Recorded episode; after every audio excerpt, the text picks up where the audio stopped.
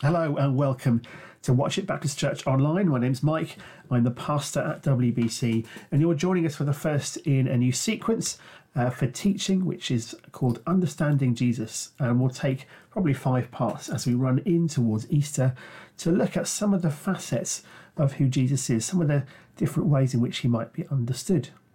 We're starting with the idea of Jesus as priest, and for that we're looking at Hebrews chapter 9, verses 11 to 14. We'll read those in a moment, but first let's pray. Lord Jesus, we thank you that there is so much still for us to understand about who you are, what you've done, and what you're still doing by your Spirit.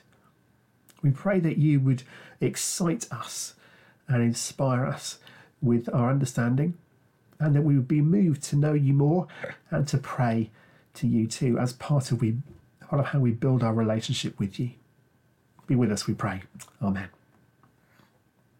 Okay, so I'm going to start by reading from Hebrews 9, verses 11 to 14. I'm using the NIV this time round. But when Jesus Christ came as high priest of the good things that are now already here, he went through the greater and more perfect tabernacle that is not made with human hands, that is to say, is not a part of this creation. He did not enter by means of the blood of goats and calves, but he entered the most holy place once for all by his own blood, so obtaining eternal redemption. The blood of goats and bulls and the ashes of a heifer sprinkled on those who are ceremonially unclean sanctify them so that they are outwardly clean. How much more then will the blood of Christ, who through the eternal Spirit offered himself unblemished to God, cleanse our consciences from acts that lead to death, so that we may serve the living God. Tucked away on the Kent coast lies the little seaside town of Herne Bay. And several years ago now, I visited Herne Bay for the opening of a housing scheme. It's a scheme for people with social care needs, anything really from Down syndrome to being frail in old age. One of the residents there had a particularly special claim to fame. She knew Len Goodman, who at that point was still a judge, a head judge indeed, on BBC's Strictly Come Dancing. Not only did she know him, she'd actually taught him to dance when she was a dance teacher many years before. It was a story that she liked telling, and you couldn't blame her for that. By the time she was telling it to me, though, she wasn't doing much dancing at all. Her life was pretty limited.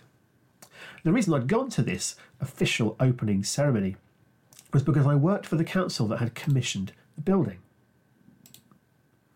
It was a brilliant building. It was warm and comfortable and well equipped. There was a kind of internet cafe inside and a hairdresser as well as a shop as well.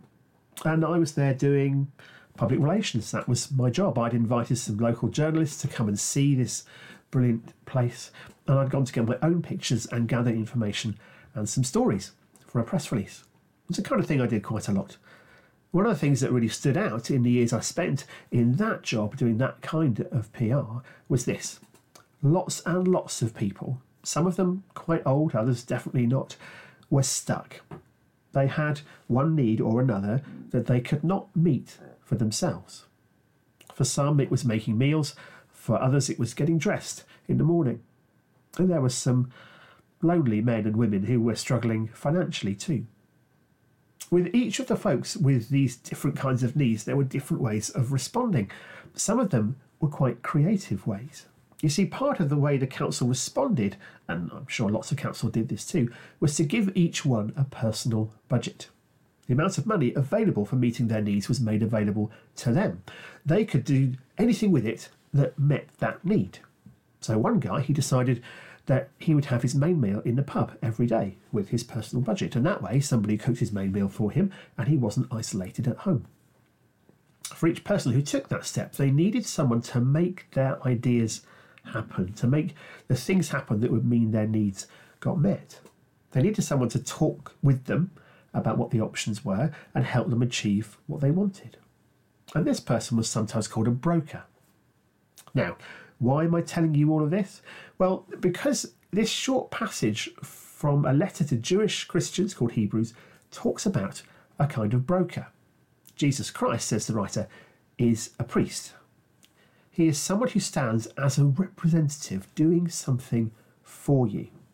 Now, the idea of what priests are and what they do and why they are important, that's less well understood in 21st century society, and fair enough.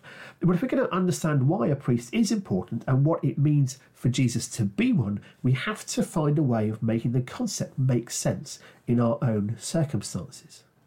Now, Jesus is not a broker, but there are some similarities that I think might be helpful. Besides which, the writer of the Hebrews letter was saying something similar. Jesus Christ, says the writer, is a priest, but not in the way you think of one.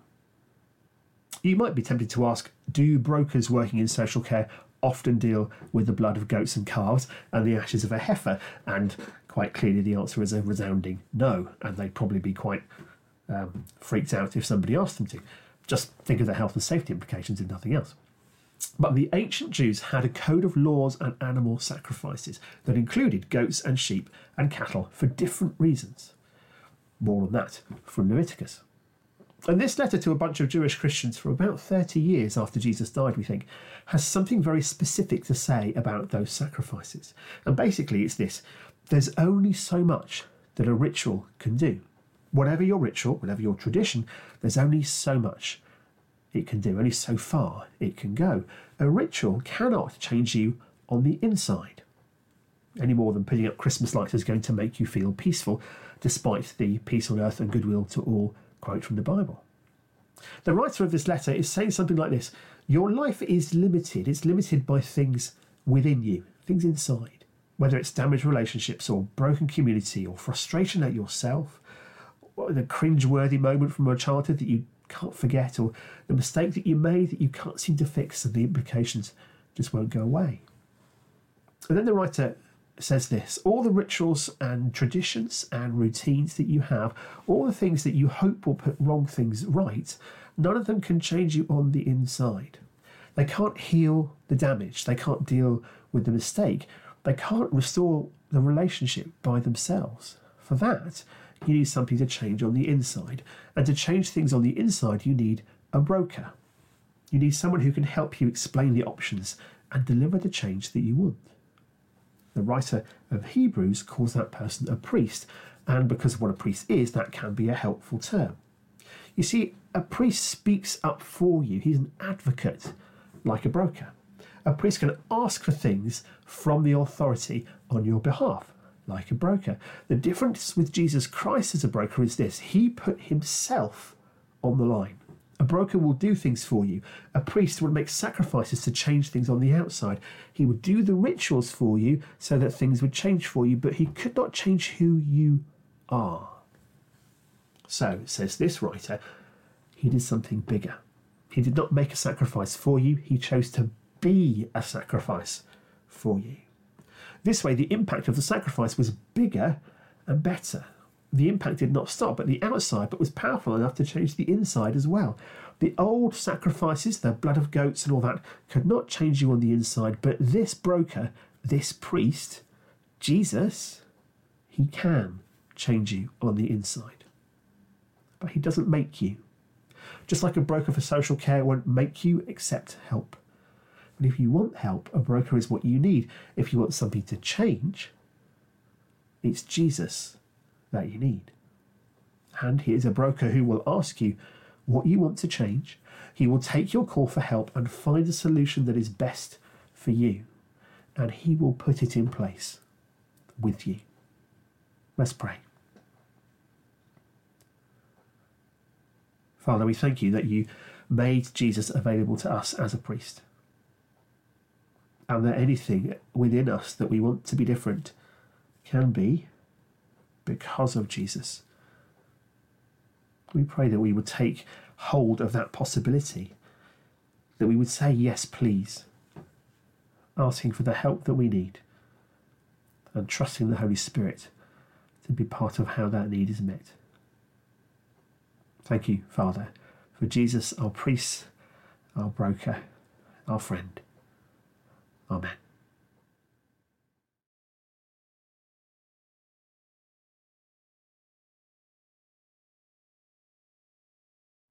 Okay, we're looking at three questions as normal.